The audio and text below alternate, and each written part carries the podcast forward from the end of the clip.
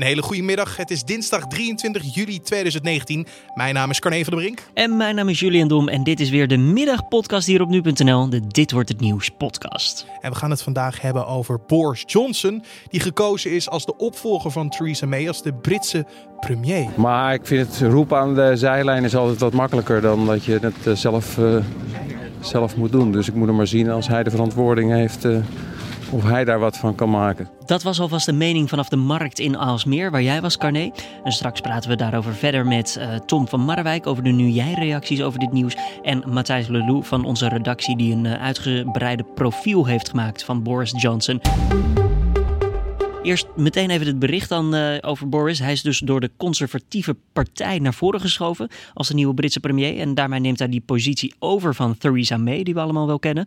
En de 55-jarige politicus die wist een ruime meerderheid van de stemmen binnen te slepen. Jeremy Hunt, 46.656. Boris Johnson, 92.153. And therefore I give notice that Boris Johnson is elected... as the leader of the Conservative and Unionist Party. Zo dus meer over Johnson in ons gesprek van de dag. Eerst nog ander nieuws van deze dag. Carné. Ja, Jelle Brandt-Korstius moet zich alsnog verantwoorden voor de strafrechter... voor het uiten van beschuldigingen van verkrachting. Hij schreef namelijk in 2017 voor Trouw een verhaal... waarin hij zei seksueel te zijn misbruikt. Hij noemde hierbij geen naam. Ruim een week na het verschijnen van het stuk van Brandt-Korstius... verscheen Van Dam in oktober 2017 in een uitzending van programma Pauw... waarin hij zei dat het artikel over hem ging. Van Dam ontkent het seksuele contact niet... maar wel dat er sprake was van dwang of drogeren. Het Openbaar Ministerie besloot niet tot vervolging over te gaan... omdat er juridisch geen sprake zou zijn van smaad. Van Dam was die niet mee eens met deze beslissing... en spande een zogenoemde artikel 12-procedure aan bij het gerechtshof in Amsterdam. En het hof heeft vandaag dus besloten dat er alsnog door een rechter... naar de zaak gekeken moet worden... omdat er mogelijk toch sprake is van smaad. En het KNMI heeft code oranje afgegeven vanwege de hitte in bijna heel het land. Alleen op de Wadden geldt geen waarschuwing. En tevens heeft het RIVM het Nationaal Hitteplan afgekondigd. En met dat plan moeten gezondheidsproblemen die zich voordoen bij de hitte worden voorkomen. Het KNMI waarschuwt dat het woensdag en donderdag nog warmer wordt dan dinsdag. Dus opletten geblazen. En verder op de hoogte blijven van de hitte, dat kan ook op nu.nl. De komende dagen hebben we namelijk op de voorpagina overdag een live blog over het warme weer. Ja, en door een fout in de software van de kinderversie van Facebook Messenger konden kinderen met vreemden praten. Facebook heeft gebruikers van de app een waarschuwing gestuurd, meldt The Verge vandaag. In de Verenigde Staten heeft Facebook speciaal voor kinderen een aparte versie van Facebook Messenger uitgebracht. En het idee achter deze Messenger-app voor kinderen is dat ze in een afgeschermde omgeving kunnen chatten. Ouders bepalen met wie hun kinderen berichten kunnen uitwisselen. Zo kunnen de kinderen nooit zonder toestemming met vreemden praten. De bug is volgens Facebook inmiddels verholpen en vooralsnog is de app niet beschikbaar in Nederland. Tot zover, over naar het gesprek van vandaag. Dankjewel, Carné. Boris Johnson is het onderwerp vandaag. Nou, zoals je aan het begin van deze podcast al hoorde... is hij door de conservatieve partij gepresenteerd als de nieuwe Britse premier. En hij won met een ruime meerderheid van zijn tegenstander Jeremy Hunt. Nou, Tom van Marrewijk is bij ons aangeschoven. Jij bent verantwoordelijk voor het reilen en zeilen op ons discussieplatform, Nu Jij. Tom, wat is een beetje de mening die daar door de internetpagina zwaait? Ja, wat we dus zien is dat er echt onwijs fanatiek wordt gereageerd onder stukken over Boris Johnson. En nu dus helemaal. Het is best wel verrassend, want het is natuurlijk niet onze nieuwe premier. Het is niet de opvolger van Mark Rutte. Maar het laat dus wel zien dat de Brexit vooral nog heel erg leeft in Nederland. Wat je ziet, aan de ene kant zien mensen Johnson als een man die niet de juiste kwaliteiten heeft en wat lomp uit de hoek kan komen. Zo schreef de Nu Jij HBI. Hij is natuurlijk niet de persoon om het Verenigd Koninkrijk te besturen. Boris Johnson en Farage hebben de zaak verknald toentertijd. Het is te zot voor woorden dat een groep binnen de conservatieve partij van 126.000 leden gaat stemmen voor een nieuwe premier. En dit voor een bevolking van miljoenen Britse kiezers. Nieuwe verkiezingen in het Verenigd Koninkrijk zou een betere optie zijn geweest. Ja, dit soort meningen kom je vaker tegen op Nu Jij. Wanneer filter je nou iets en wanneer laat je iets staan? Nou, dit kan nog wel. Er wordt niet gescholden. Maar soms dan worden mensen wel zo emotioneel dat we het helaas wel moeten weren. Maar dit is in principe natuurlijk gewoon een prima mening. En je hoort dat wel vaker, dat mensen zeggen... ja, hij heeft wel heel veel verpest in het verleden en dan moet hij het nu alsnog gaan oplossen. Ja. Dat lijkt me niet heel erg realistisch. Ja, je hoeft het er natuurlijk ook niet mee eens te zijn. Nee, en wat ik heel vaak zie is onder dit soort berichten bij Nu Jij, is dat er dan juist de Nu Jijers eronder gaan reageren. Maar waarom bedoel je dit? En wat vind je hier dan van? Dus dat zorgt eigenlijk ook altijd weer voor een discussie. Ja, dat is precies wat we willen zijn natuurlijk met Nu Jij. We willen dat mensen nieuwe inzichten krijgen en ook weten wat er aan de andere kant speelt van het politieke spectrum. Dus, ja. Wat heb je nog meer gezien? Nou, aan de andere kant zijn er dus ook mensen die heel erg tevreden zijn met Boris Johnson. Mensen hebben ook altijd het idee dat hij misschien wel de perfecte persoon is om een keer die knopen te gaan doorhakken. Ik bedoel, hij is misschien niet heel diplomatiek, maar hij kan wel zeggen van, we doen dit. En er wordt ook wel regelmatig de vleknis met Trump gemaakt. Mensen die waarderen dat toch wel, dat een soort van die bluntness die Trump heeft. Ja, gewoon wat anders dan de gevestigde orde eigenlijk. Ja, precies wat je dus eigenlijk overal wel ziet in Europa, dat geluid wel steeds groter wordt. Ja. Trump heeft hem ook gelijk gefeliciteerd via Twitter natuurlijk. Hè? Die heeft hem gelijk... ook gebeurd. Congratulations, Boris. Dus die is helemaal op de hoogte al. En er is één Nu Jij, Rob123, en die verwoordde dat wel erg netjes. May heeft het niet voor elkaar gekregen de EU en het Britse volk tot elkaar te brengen. Dan is iemand die linksom of rechtsom de knoop doorhakt nodig. Veel slechter dan het nu is, kan het niet worden. Maar duidelijkheid is wel noodzakelijk om vooruit te komen. Anders weet je niet in welke richting je moet. Boris Johnson is niet diplomatiek, maar wel duidelijk. Dankjewel, Tom van Marrewijk. Carné, dat zijn niet de enige meningen die we tegen zijn gekomen. Want Tom, blijf anders even zitten nog. Jij bent de markt opgegaan, Carné. Ja, ik ging naar de dinsdagmarkt van Aalsmeer. En ik vroeg de mensen daar wat zij weten over Boris Johnson. Als ik u vraag Boris Johnson, wat zegt u dan? Een beetje een wilderbras, zeg ik dan. Nou, ik moet nog maar zien wat daarvan van komt, eerlijk gezegd. Ja. Voorganger Theresa May natuurlijk. Ja. Heeft u daar een duidelijke mening over hoe zij het heeft gedaan? Zij heeft al een steady lijn. Alleen ze kreeg het er allemaal niet doorheen met haar mede-regeringenoten. Dus.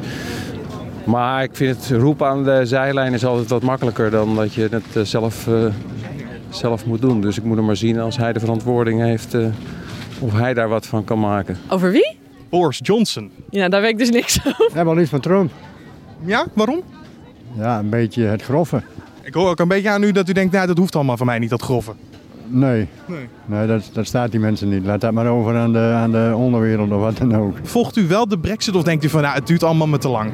Dat duurt me veel te lang. Ik volg dat ook niet. Ik heb er ook weinig mee eigenlijk. Ja.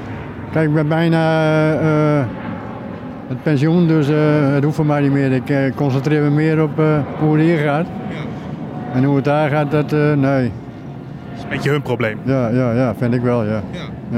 U heeft dan wel gezien dat Theresa May het moeilijk heeft gehad. Had u op een gegeven moment sympathie voor haar? Ja, ik vind het wel een sterke vrouw eigenlijk. Ze hebben het wel lang volgehouden. En misschien, hij zal dat ook niet zo lang volhouden, denk ik, die Johnson. Volgt u een beetje al het nieuws? Nee, totaal niet. En waarom niet? Eigenlijk weinig interesse. Omdat u denkt, het is een ver van mijn bedshow? Of? Ja, het blijft toch een heen en weer gejojo van wel eens niet eens. En denkt u van, kom op, maak nou een deal? Of bent u van het kamp, blijf gewoon lekker in de Europese Unie? Gewoon in de Europese Unie. Hoe groot acht u die kans dat dat uiteindelijk doorgaat? Best wel groot. Ik denk meer dan 50%. Wat weet u van Boris Johnson? Niets. Weet u wat hij doet? Nee. Het televisieprogramma... politiek, misschien sporter? Ja, even minder. Een sporter. Hij is de nieuwe premier van Engeland. Serieus? Ja, nee, daar moet ik me echt niet mee. Nou ja, verschillende reacties dus, Julien. Maar voor de mensen die in Aalsmeer dus nog niet even wisten wie Boris Johnson was. Jij bent met onze collega Matthijs Lelou even in zijn verleden gaan duiken, toch? Ja, Matthijs heeft een heel mooi profiel geschetst van Boris Johnson. En daar werd meteen eigenlijk al duidelijk dat Johnson al vroeg droomde over een positie zoals die nu heeft gekregen. Laten we beginnen bij wat ik graag omschrijf als baby Boris. Dus als 5-jarige kreeg hij van zijn zus Rachel de vraag, wat wil jij laten worden? Rachel die wilde zelf moeder en echtgenote worden. Maar de jonge Boris die had een iets hoger doel in zijn vizier. Die zei namelijk meteen, ik wil wereldkoning worden. Eigenlijk zijn hele leven heeft in het teken gestaan van zijn ambitie. Hij is begonnen op de exclusieve elite kostschool Eton.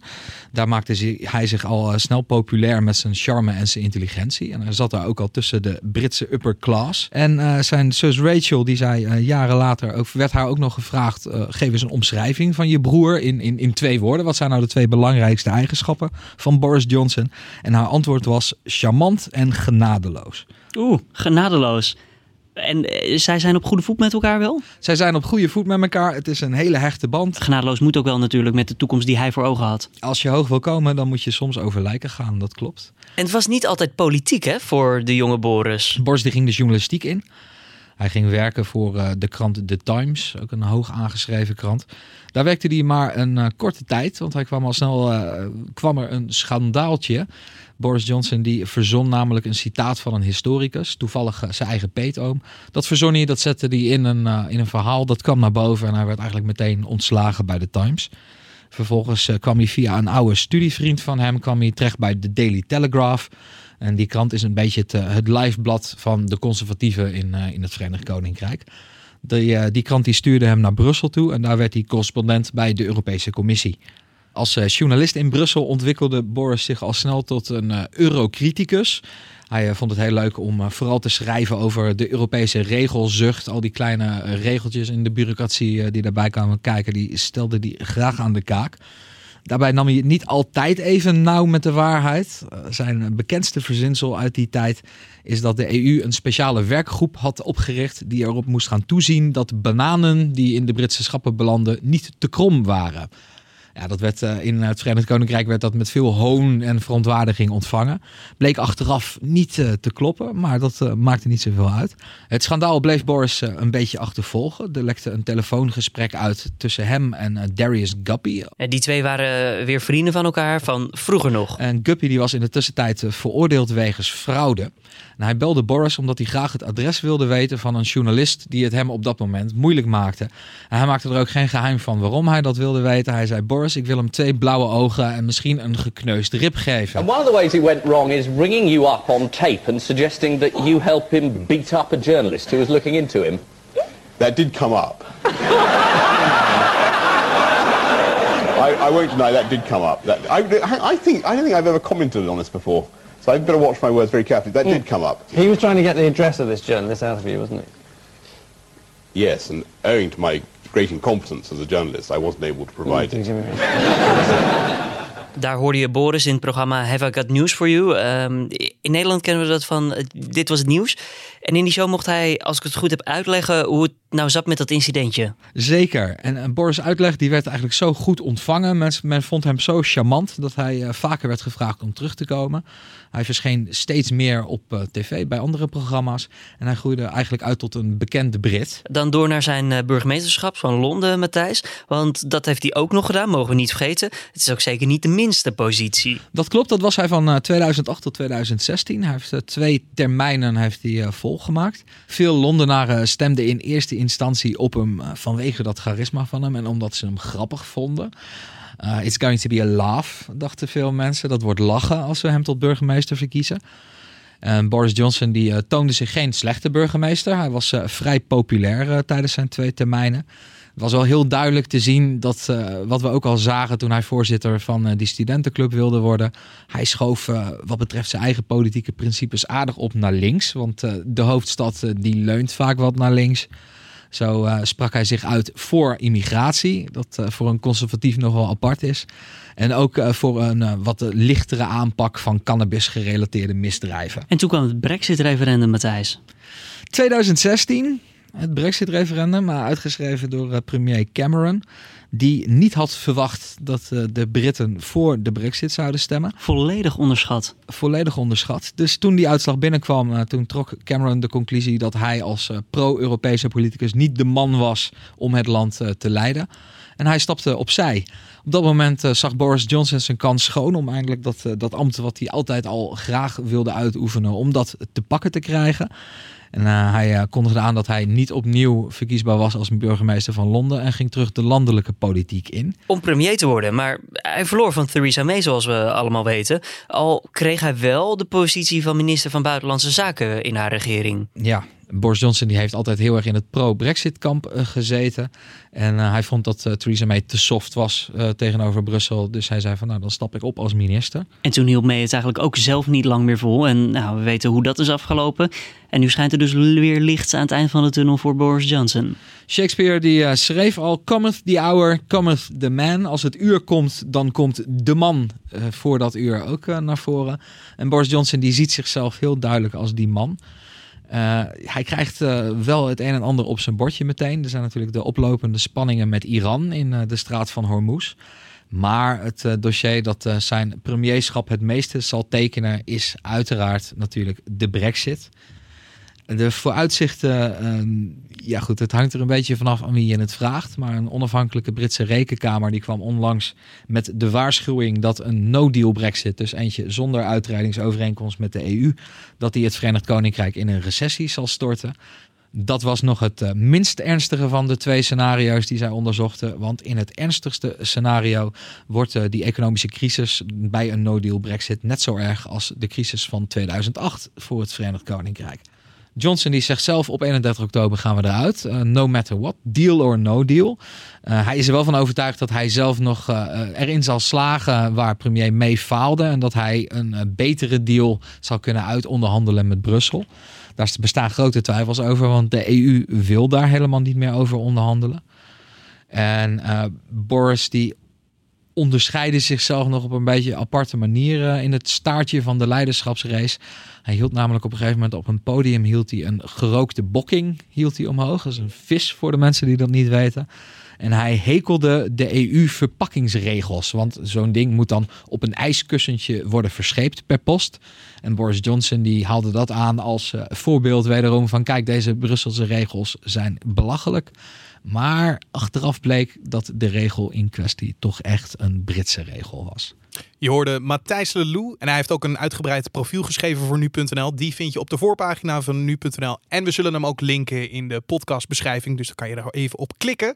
Maar we gaan over naar het weer. Ja, vanavond en vannacht blijft het warm, dus een raampje open als je gaat slapen. Het zal rond de 20 graden blijven. In steden kan het zelfs nog een paar graden warmer zijn. En als we dan naar morgen kijken, ja, nog heter met temperaturen van tussen de 34 en 37 graden.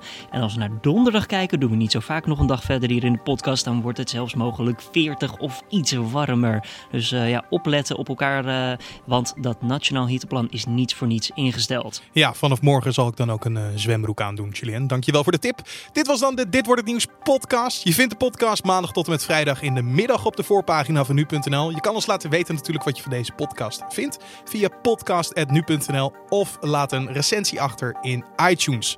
Mijn naam is Corné van den Brink. En mijn naam is Julian Dom. Voor nu een hele fijne dinsdag en tot morgen.